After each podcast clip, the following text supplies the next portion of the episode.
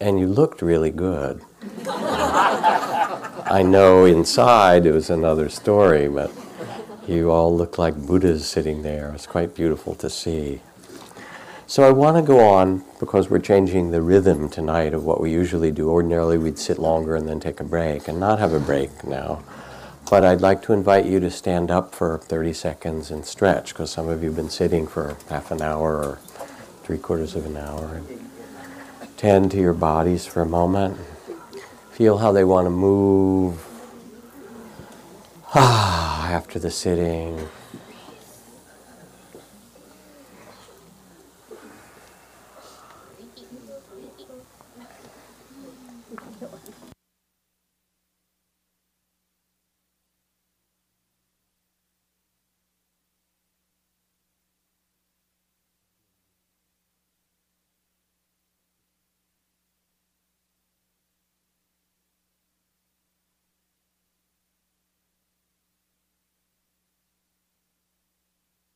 And after you've stretched a little bit and feel ready, let yourself sit back down.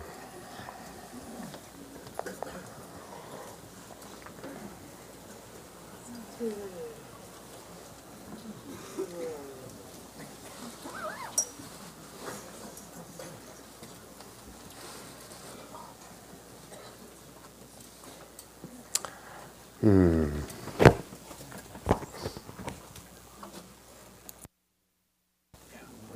Great. Well, it's uh, a, a, great pleasure, kind of sweetness to come into this room and be with people as I have so many times over the years, and a little less frequently in this last year or so from traveling and other things. It's still wonderful. And I've come back from some other teaching outside of Spirit Rock. I was just at a conference of almost 10,000 therapists um, at the conference center next to Disneyland in Anaheim, the largest. seemed fitting somehow to put the two groups together. Um, and there were all these great elders of the psychological world speaking, various famous psychologists and psychiatrists and so forth. And there was conversations about how to deal with depression and anxiety and mood disorders, and there was, you know, different kinds of therapies of um, CBT, cognitive behavioral therapy, and DBT, and EMDR, and all the alphabets, ABCD therapies, and medication, and so forth. Um, and I gave a talk to a, quite a few people, probably three or four thousand people came to the talk that I gave. Um, and instead of focusing on the medical model of Western psychology and psychiatry, where you have the diagnostic statistic manual and all the listings of disorders, um, because Western psychology and psychiatry and so forth is really oriented in the medical way to see what your diagnosis is, write the number, get some money from the insurance company first, and then treat you in some fashion or other. Um, I focused on what in Buddhist teaching is called original goodness and dignity. And rather than seeing the illness or the pathology of a person as who they are, that's maybe just their hobby, right? And they got a little, little caught up in it. But who they really are when you see the behind the eyes the spirit of a person, that original innocence that was born there, original goodness, dignity. It's called all kinds of names Buddha nature, true nature. And then you see the people that you're serving, and you can work with them in these skillful means, but you don't see them as their problems. And that actually helps them to not see themselves as their problems because we are oddly loyal to our suffering. You may have noticed that in some of your cases, right? Um, but there's a whole other vision of possibility.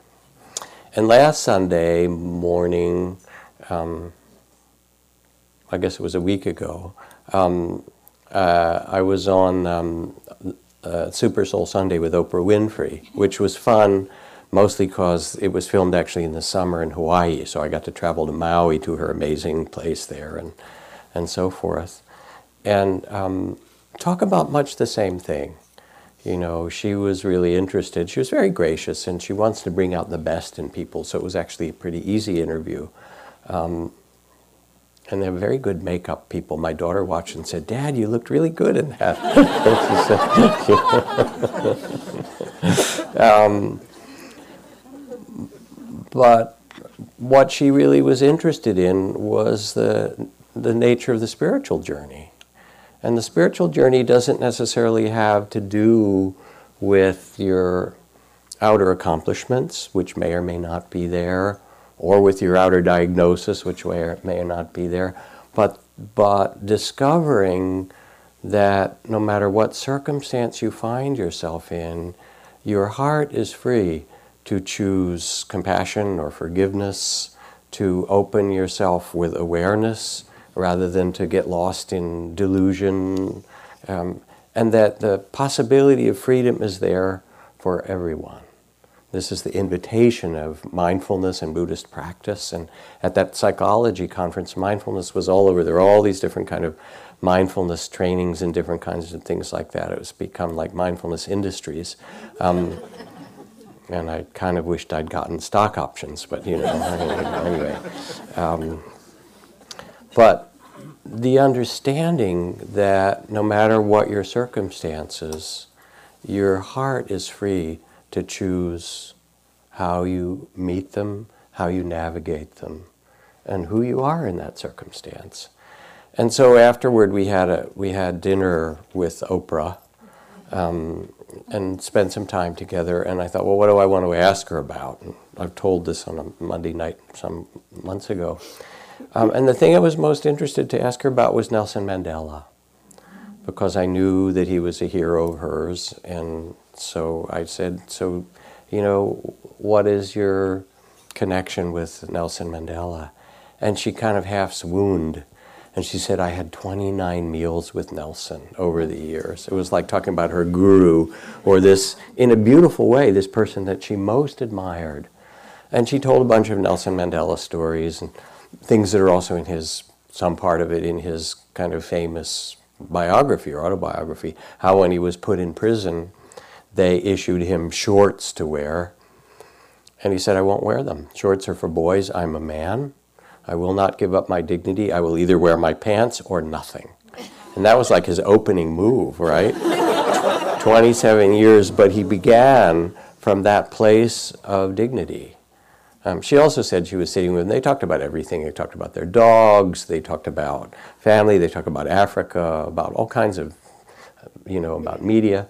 And at one point she said it seemed like it would be a important thing in Africa to really focus on women and girls and education and empowerment, and that she was thinking of maybe starting a school.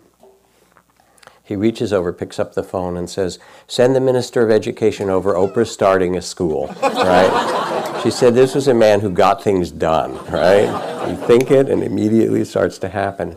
She talked about her school, you know, how many, many hundreds of girls have now gone through this great school, and and hundreds of them are in college and university, lots in Africa, but some in America, and they call her. She's like their mom, or they text her, Ama Opa, I met this boy, and I know you said not to do this so soon, but he seems really like the right one. What do you think? You know, you could feel like she was the mom to all these girls. It was beautiful. But Nelson Mandela, who died recently um, and was such a beacon of generosity and magnanimity and forgiveness and all the best of humanity, said, It never hurts to see the good in someone. They often act the better because of it.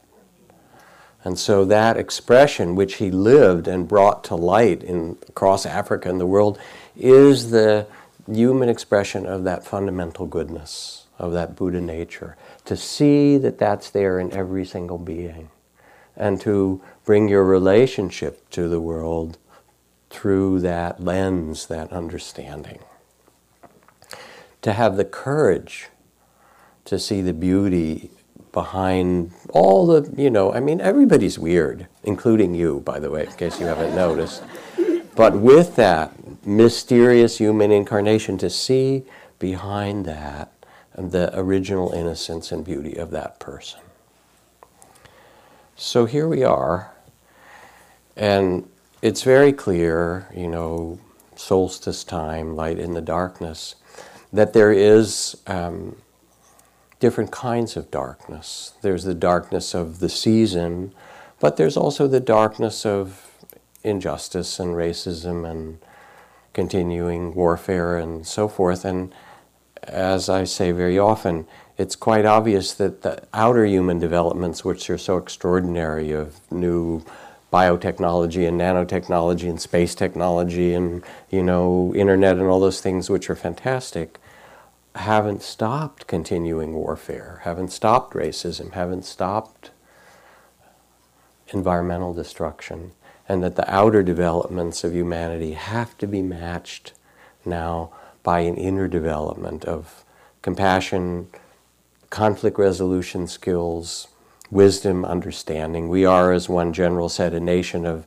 nuclear giants and ethical infants.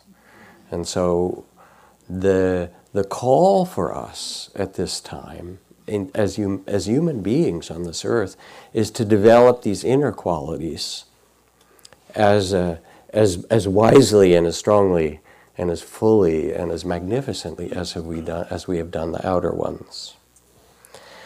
And well, this is a passage from one of the Buddhist texts. It says, just as if there were a beautiful pond with a pleasant shore, its water being clear, agreeable, cool, transparent, and a person came by scorched and exhausted by heat, fatigued, parched, and thirsty, would step into the pond, bathe, and drink, and all their plight, fatigue, and feverishness are gone. So too, my friends, whenever one hears and practices the Dharma or the teachings of human possibility, of evolution of the heart, whether it be explanations, marvelous statements, trainings of heart and mind, one's plight and fatigue and feverish burning of the heart are all dissipated. And so the teachings of Dharma or the inner life say that there are causes for hatred, uh, causes, excuse me, causes for suffering. Hatred, grudges, greed, um, ignorance, um, fear of one another, violence, and so forth. And that it is possible to train ourselves to discover the ability to practice and live with gratitude, with compassion for ourselves and others. And as the Dalai Lama says, if you want others to be happy, practice compassion. If you want yourself to be happy, practice compassion. It's not that complicated, really.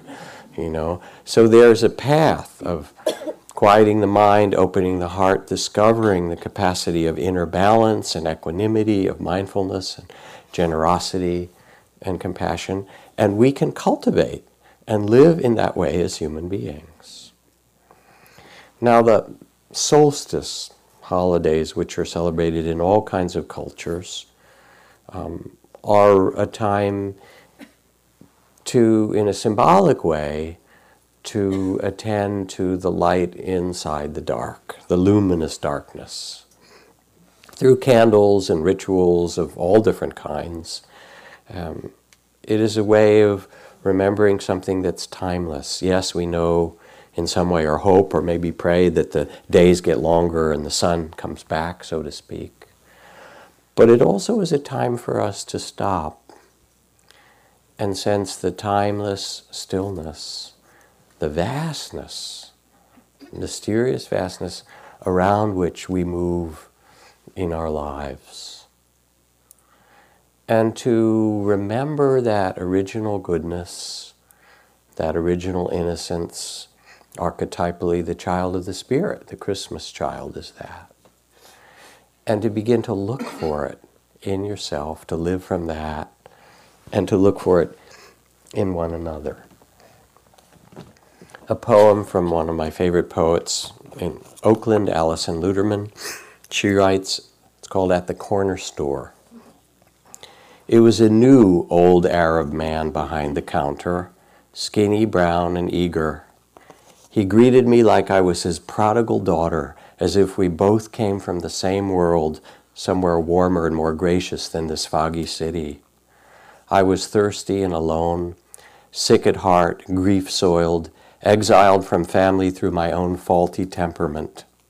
And his face lit up like I was his lost sheep wandering home, coming back to the freezer bins in front of the register, which were still and always filled with the same Starheart ice cream sandwiches and the dusty shelves strung with potato and corn chips. I shuffled to the register and bought my bottled water, and he returned my change beaming like I was a bright new bud on the just bursting open cherry trees like I was everything precious struggling to grow, and he was blessing me as he handed me my 39 cents change over the dirty counter with its plastic tub of red licorice whips, five for a quarter. This old man who didn't speak English beamed out love to me from the iron week after my mother's death, so that when I emerged from his store, my whole cockeyed life, wonderful failure, glowed like sunset after rain. Frustrated city dogs were yelping in their yards, mad with passion behind chain link fences, and in the driveway of a peeling paint house, a woman and a girl danced to contagious reggae. Praise Allah, the Buddha, Kuan Yin, Jesus, Mary, and jealous old Jehovah, for the eyes and hands of the Blessed One are everywhere. And so we stop, whether we sit in meditation or take a walk on Mount Tam in the darkness of the morning or the evening or by the ocean, and listen to some turning of seasons and our place in it that is deeper and stiller and more, more lovingly connected, which is really what's true than we usually know. Now, in the various Buddhist texts, of which there are many in the Mahayana tradition, there's the flower ornament sutta, sutra, the Avatamsaka Sutra. And the Avatamsaka Sutra, um, which has 25 volumes, describes all these different universes. You know, what the Kepler and various satellites are seeing now, hundreds and then thousands of planets and uh, billions of galaxies with trillions of stars and so forth. It sort of wrote all that out in advance and said, yes, you know, and there's these astonishing numbers. This many grains of sands on the Ganges times that many grains of sands of the Ganges. That's how many stars there are, and then universes beyond that, and so forth. But in each universe, it says, universe is made of fire, and universe is made of stone, and universe is made of perfume, universe is made of dreams, all kinds of universes, flowers, universes. There appear Buddhas, and the Buddhas have the same message that there is suffering caused by greed and hate and fear and confusion and ignorance and there's a liberation that's possible for beings in that universe. And then they give all the poetic descriptions of the, that liberation. In one universe, it's called escape from prison. In another, it's called freedom from all sorrows. In another, it's endless peace or infinitude or supreme insight. In another, it's called the freedom from follies, the escape from illusion blamelessness, original purity in one universe, pure discernment, the indestructible, constant equanimity, the place good to enter, the praiseworthy heart, emancipation, non fabrication, tranquility, true contentment, abiding in the essence of things. It goes on and on. You can read the universes as you're interested. But what it says, as Zen Master Suzuki Roshi said so simply, is when we realize the fact that everything changes and find our composure in it joy and sorrow, praise and blame, gain and loss, pleasure and pain, light and dark, birth and death. Anybody not have this? Is checking, you can have your $8 back, right? This is what human incarnation is it's this alternation of praise and blame and gain and loss. It's not a mistake, it's what you get when you come on this planet. That in the midst of joy and sorrow and gain and loss and praise and blame, when you realize the fact that everything changes and find your composure in it, there you discover liberation, you discover nirvana. It's not in the Himalayas, it's not there with some cool guru or great old Tibetan Lama or, you know, whatever kind of fantasy you might have. It happens to live only one place, which is in your own heart.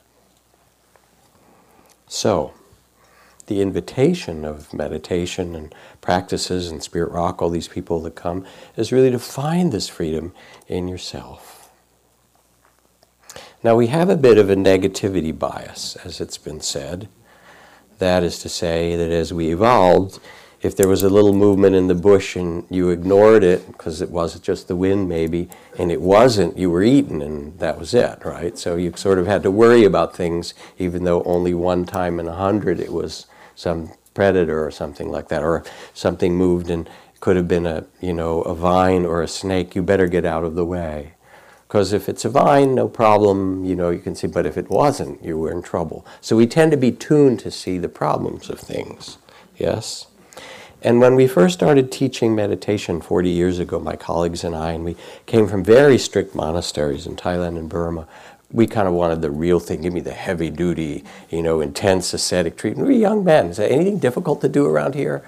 You know, test yourself, whatever. But it turned out that it wasn't all that helpful to people to stress the suffering and the difficulty. You have enough of it, right? And the point of meditation isn't to make it a new grim duty, right? Like, you know, as I say, you go to the gym and you do therapy and you die, and so now I'll meditate, right? It's not that. Or Florida Scott Maxwell, I like to quote her, this wonderful novelist. She said, no matter how old a mother is, um, she still she continues to look at her middle-aged children for signs of improvement right? And we sort of do that to ourselves in some way. But it's not about that. This is from Xin Qiji, a great Chinese poet. He said, In my young days, I never tasted sorrow. I wanted to become a famous poet. I wanted to get ahead, so I pretended to be sad and tragic. Now I'm old and have known the depths of every sorrow, and I'm content to loaf and enjoy the clear autumn day. So we started with this, our own way of teaching that had a focus on look at the suffering of life and don't turn away and notice that that's true. But there is so much more than that. That's only the first step, and an important one. But beyond it is the joy is the freedom, is that description in the Avatamsaka or from Suzuki Roshi of finding graciousness, ease, inner stillness, peace, um, well being of the human heart. And my teacher Ghosananda, who was the Gandhi of Cambodia, I remember him being here. He visited in our center in Massachusetts as well. He had this very bright orange robe, kind of short, and this amazing kind of radiant metta, loving kindness. My, my daughter, who was doing some video of these him and Dalai Lama things, called him Butterball. She said, Oh, Butterball's here today, you know. And he would just go up and love people. Or people go to hear the Dalai Lama, and as I've said, they don't go just for the teachings. Those are okay, they're cool, you know, and Tibetan, you know, great, wonderful practices. But I, mostly people go to hear him laugh. You know, I've heard him give teachings that were actually somewhat incomprehensible. So, seriously, he went to, when he first came to the US, on his first trip, he gave this invited lecture at Harvard University, this, you know, filled this great auditorium. And he spoke for two and a half hours on Madhyamaka and some of the teachings of Nagarjuna in this text. And there were a handful of us in the room that kind of knew what he was talking about. But it was like, okay, I'm at Harvard. I'll show these guys. You know, we have philosophy and psychology and things that will blow them out of the water, basically. And at the end, when he finished all that, he said, hmm, maybe you didn't understand this. No problem. Just practice compassion. You know, everybody smiled. You know, and then he giggled and he laughed and everyone was happy again, right? Because they thought they had missed the boat. And so the point of spiritual practice isn't to perfect yourself, it's to perfect your love. And I was recently, quite recently, had the honor of being part of the graduation in San Quentin of the year long program called From Insight Out, run by Jacques Verduin and others that grew out of Spirit Rock's prison program, now is spread around other prisons. And it was so moving to have 50 men in caps and gowns who had done mindfulness training, anger management, um, uh, yoga, and kind of body regulation skills. Um, really deep inner, um, how do you say it, in, in 12 step work, a kind of very deep moral inventory and looking at what they had done and what the consequences were. Um, and speaking there also were some of the victims or the family of victims of people who'd been murdered, because these were mostly lifers. And they said, I had to come and meet these people who could do this to my brother or my daughter or my mother or something. And over this year of working with them, I realized that they're people too. They were young and messed up. And these men stood up and said, We were, we apologize.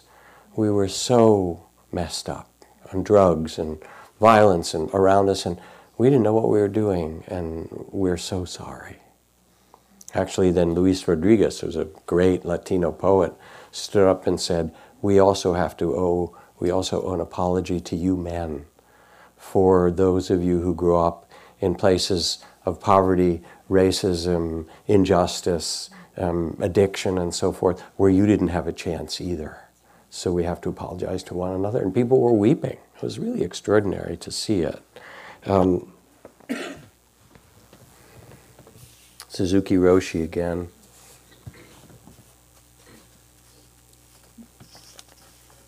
Can find this passage. He says, a famous psychiatrist questioned the Zen master Suzuki Roshi about the higher states of consciousness that Zen could produce. I don't know anything about consciousness, said Suzuki Roshi. I just try to teach my students how to hear the birds sing. And there was something about being with these men and seeing that innocence return to them that lightened up the room. The governor had a representative, and there were other people. But more than anything, it was their spirit.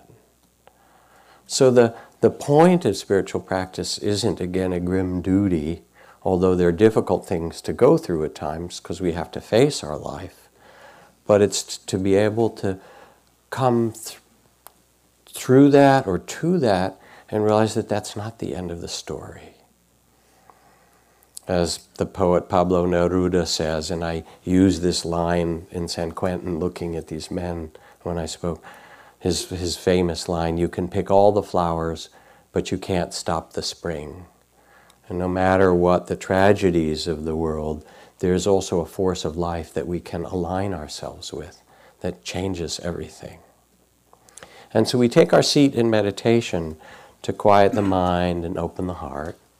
And of course, then what happens? All the unfinished business comes, the grief and tears you haven't shed, they say, okay, now you're quiet, it's time.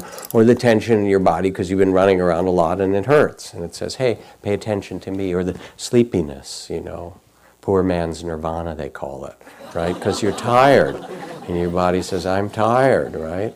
And so you get all that. You get the tears that are unshed and the unfinished business or the conflict or the anger. All those things show themselves. And at the same time, you are asked to become the space of kind awareness, of loving awareness that says, yes, this is part of human incarnation, and who I am is so much bigger than the tears or the loss or the longing or the fear, the desire. Yes, fear, fear, I notice you. Feels like I'm going to die, dying, dying. Where shall I go for lunch, right? You know, because the mind has no pride and it will do anything, right? And you see how the mind works. And you find your place as the Buddha that sees the that's just the mind doing its thing, but that's not who you are. When we first would say and teach people 40 years ago in the West to be mindful, um, in a stricter way. Don't move, notice the suffering of life, that kind of, you know, a little heavy handed. Um, we learned very quickly that people would use the mindfulness to judge themselves. I'm not meditating right, I can't be on my breath, my body isn't still, and we have so much habit of self judgment. So, pretty soon and clearly, we began to really wed the teaching of mindfulness with loving kindness and compassion. What Ram Dass likes to call loving awareness.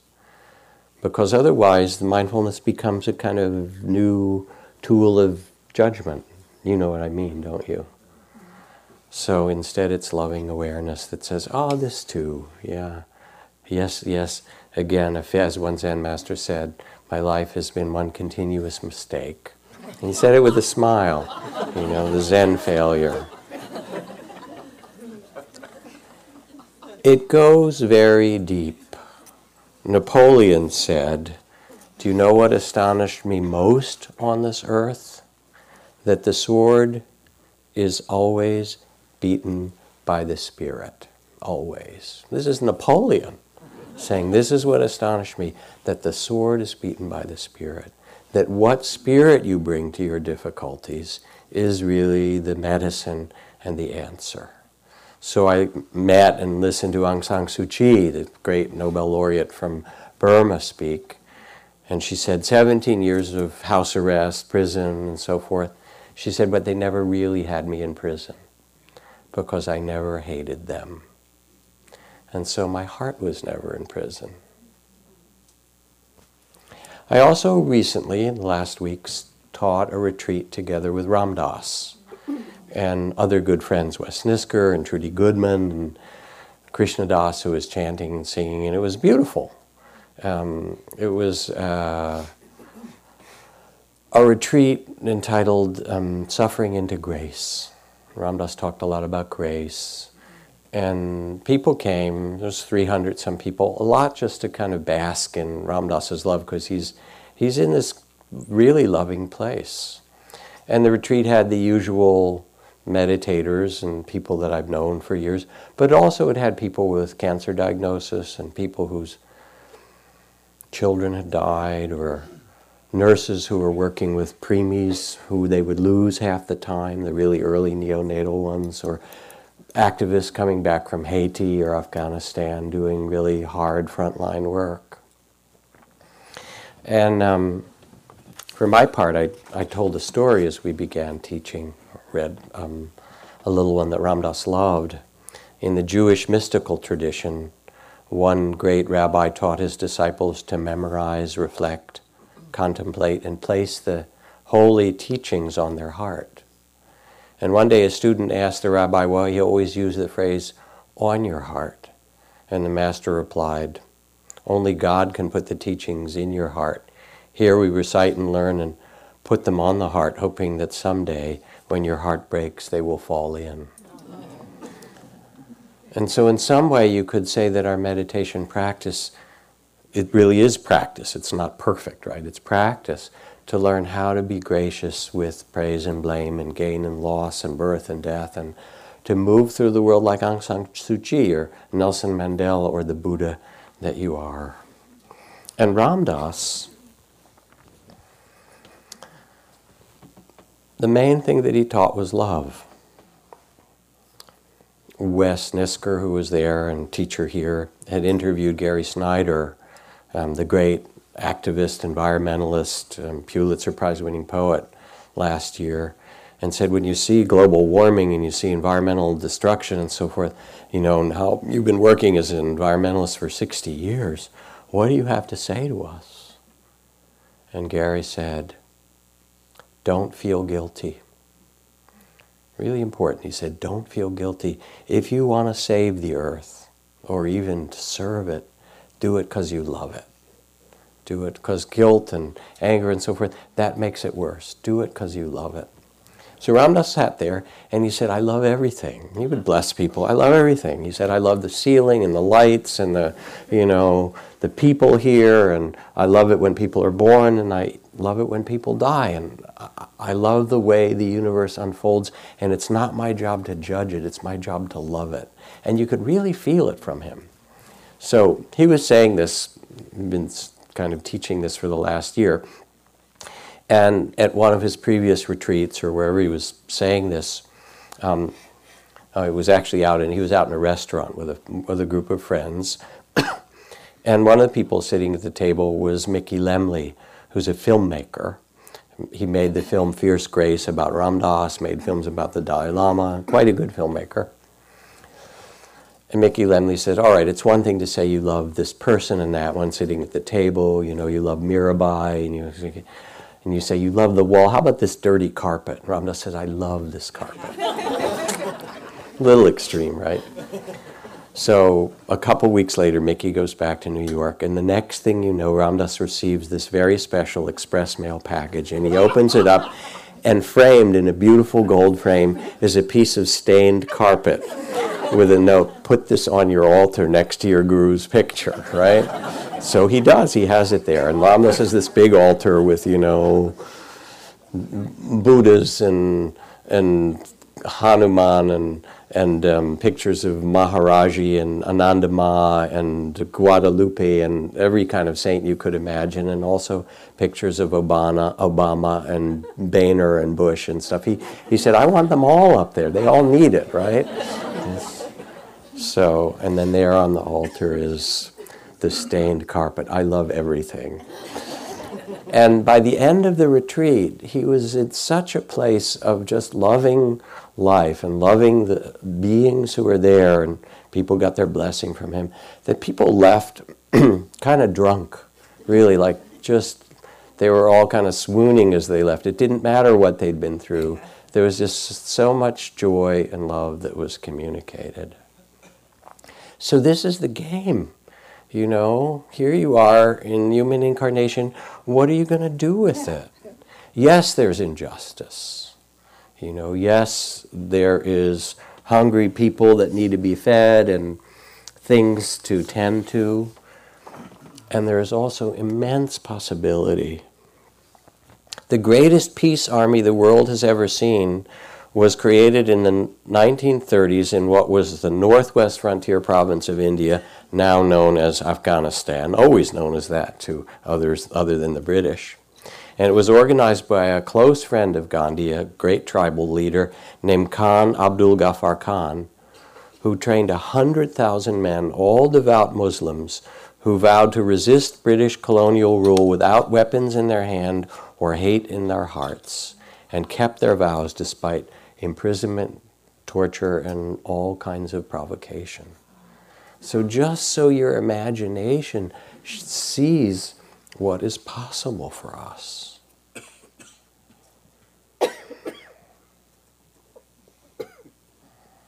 It's not what you get.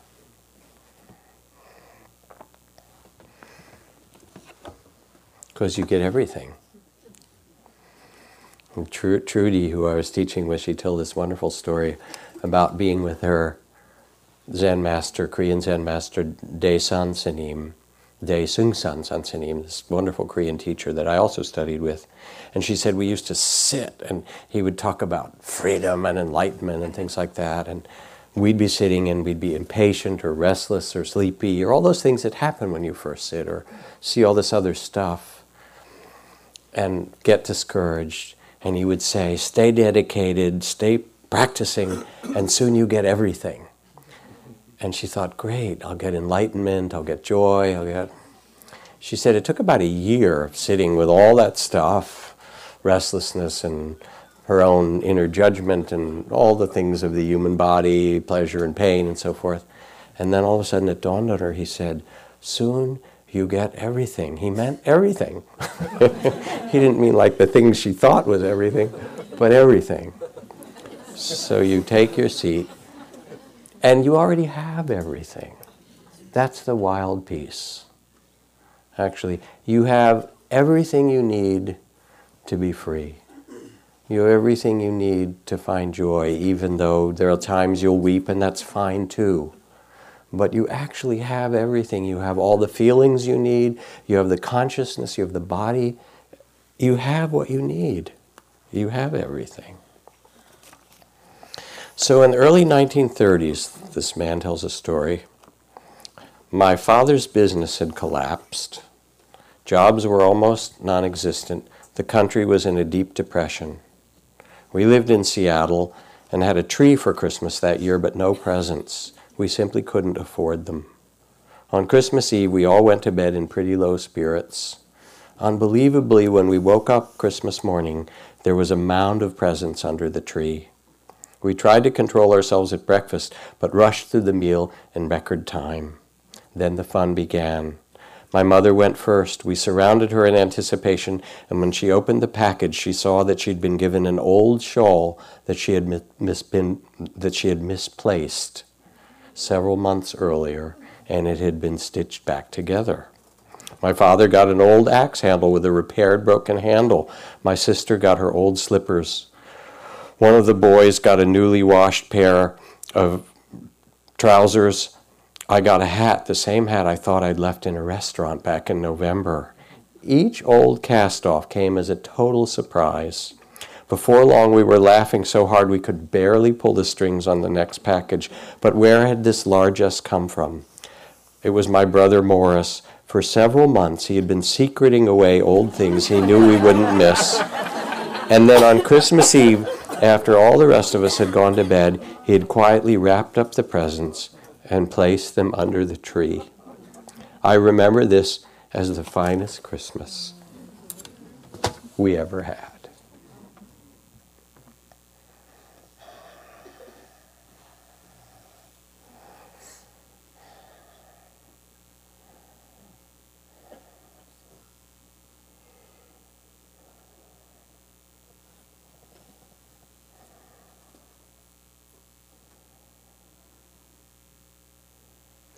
This is it in the end. What spirit do you choose?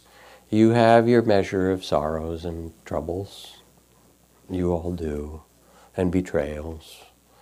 And you also have your gifts. It is the freedom of the heart to love, to open to say yes, to bring that spirit that we admire so much in Nelson Mandela. You know, it's not Nelson, it's you that's possible for us, for each one of us. And it gives so much hope. This is why you can see 90 year old widows committed to tending small flowers in spring, and 10 year olds with very little to eat care for stray kittens, holding them to their skinny chests, and painters going blind painting more, and composers going deaf writing great symphonies.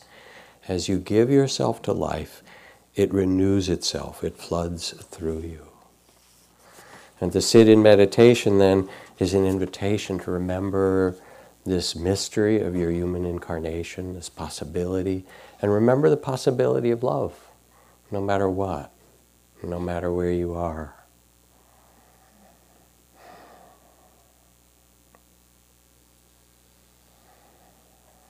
So I'd like us, let me see, just pause for a minute.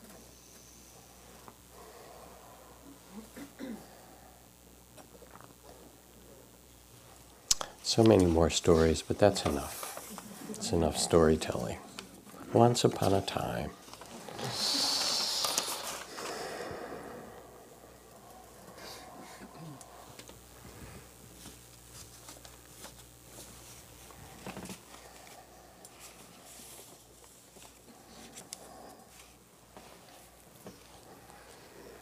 I'd like us to do a little bit of reflection for a, couple of moments. And then we'll shift to do our blessing for ritual and a loving kindness practice. And the reflection, as you get ready, is to set an intention for the year ahead. The Dalai Lama says, um, you know, my life has had many struggles, some successes, some failures. And what I can most fully rely on is my best intention, my motivation. The instruction from the Buddha Live in joy and love even among those who hate. Live in joy and health even among the afflicted. Live in joy and peace even among the troubled. Look within, be still. Free from fear and attachment, know the sweet joy of living the, in the way.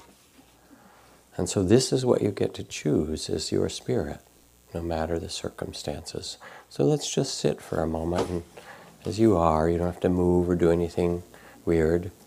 Um, but just reflect a little. If you could set an intention, if you could set a direction, set the compass of your heart for the year ahead, what would that be?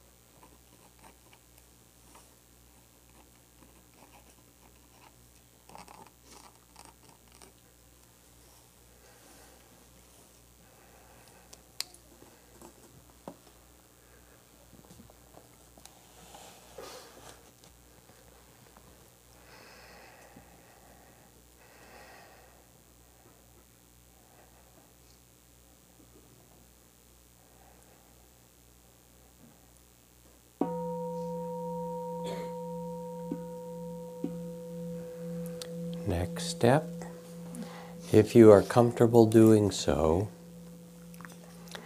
take a few minutes and turn to someone sitting near you and tell them a little bit, if you're comfortable, about the intention that you. Thank you for listening. To learn how you can support the teachers and Dharma Seed, please visit dharma dharmaseed.org slash donate.